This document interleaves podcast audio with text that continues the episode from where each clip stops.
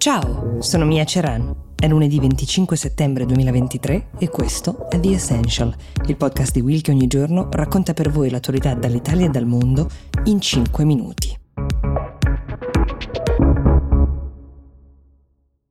Di solito apro le puntate di The Essential dicendo dall'Italia e dal mondo, a volte come in questo caso dovrei dire dallo spazio, perché oggi vi parlo di un atterraggio a dir poco prodigioso, di una piccola capsula che ha la forma di una trottola è atterrata ieri pomeriggio con l'aiuto di un paracadute nel deserto dello Utah, negli Stati Uniti. Ha fatto un viaggio di 6,2 miliardi di chilometri.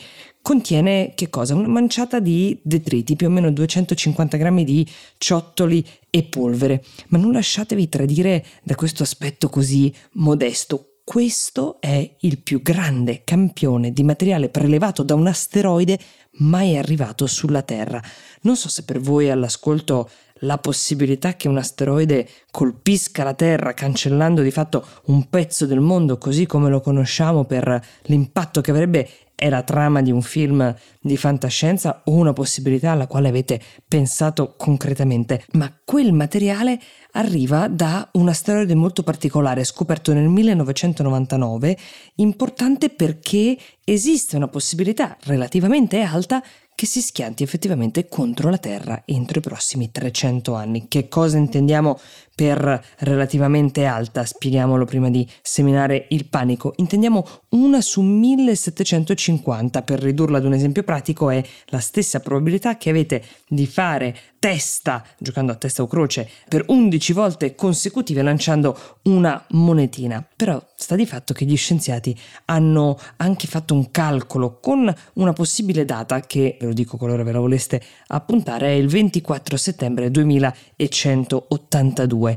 Bennu, questo è il nome dell'asteroide, è stato scoperto nel 1999. Pare che fosse parte di un asteroide un tempo ancora più grande, che però si è ridotto eh, perché c'è stato uno schianto con un altro oggetto simile. È largo mezzo chilometro all'incirca, ha una superficie ruvida e nera coperta da massi, orbita intorno al Sole ogni 14 mesi e ruota su se stesso ogni 4 ore. La ragione per cui è così interessante, oltre a quella tragica probabilità di schiantarsi con la Terra è che potrebbe contenere i resti della formazione del sistema solare avvenuta 4 miliardi e mezzo di anni fa. Potrebbe essere piuttosto interessante studiarlo, oltre che per schivarlo, per capire qualcosa in più sulle origini del sistema solare ma il viaggio compiuto per arrivare a quella manciata di materiale che è stato recuperato ieri dal deserto dello Utah ha qualcosa di spettacolare. È iniziata nel 2016 quando la sonda Osiris Rex è partita, potremmo dire che in realtà è iniziato con la creazione di questa sonda, ma per comodità facciamo che tutto è iniziato nel 2016. La missione, costata in totale un miliardo di dollari, ha raggiunto l'asteroide Bennu due anni dopo, nel 2018 poi per altri due anni ha gravitato intorno a questa roccia spaziale aspettando il momento propizio e il posto migliore per prelevare questo campione. E come lo si preleva il campione di un asteroide?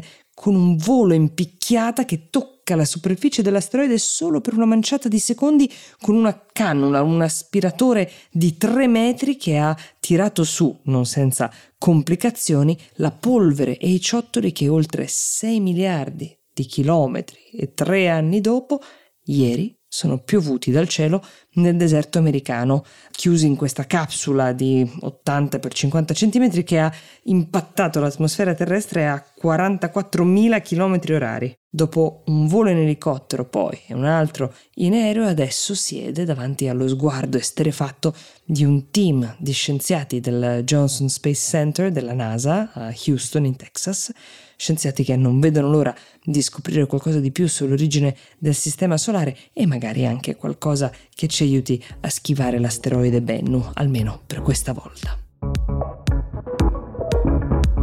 The Essential per oggi si ferma qui, io vi do appuntamento a domani e vi auguro una buona giornata.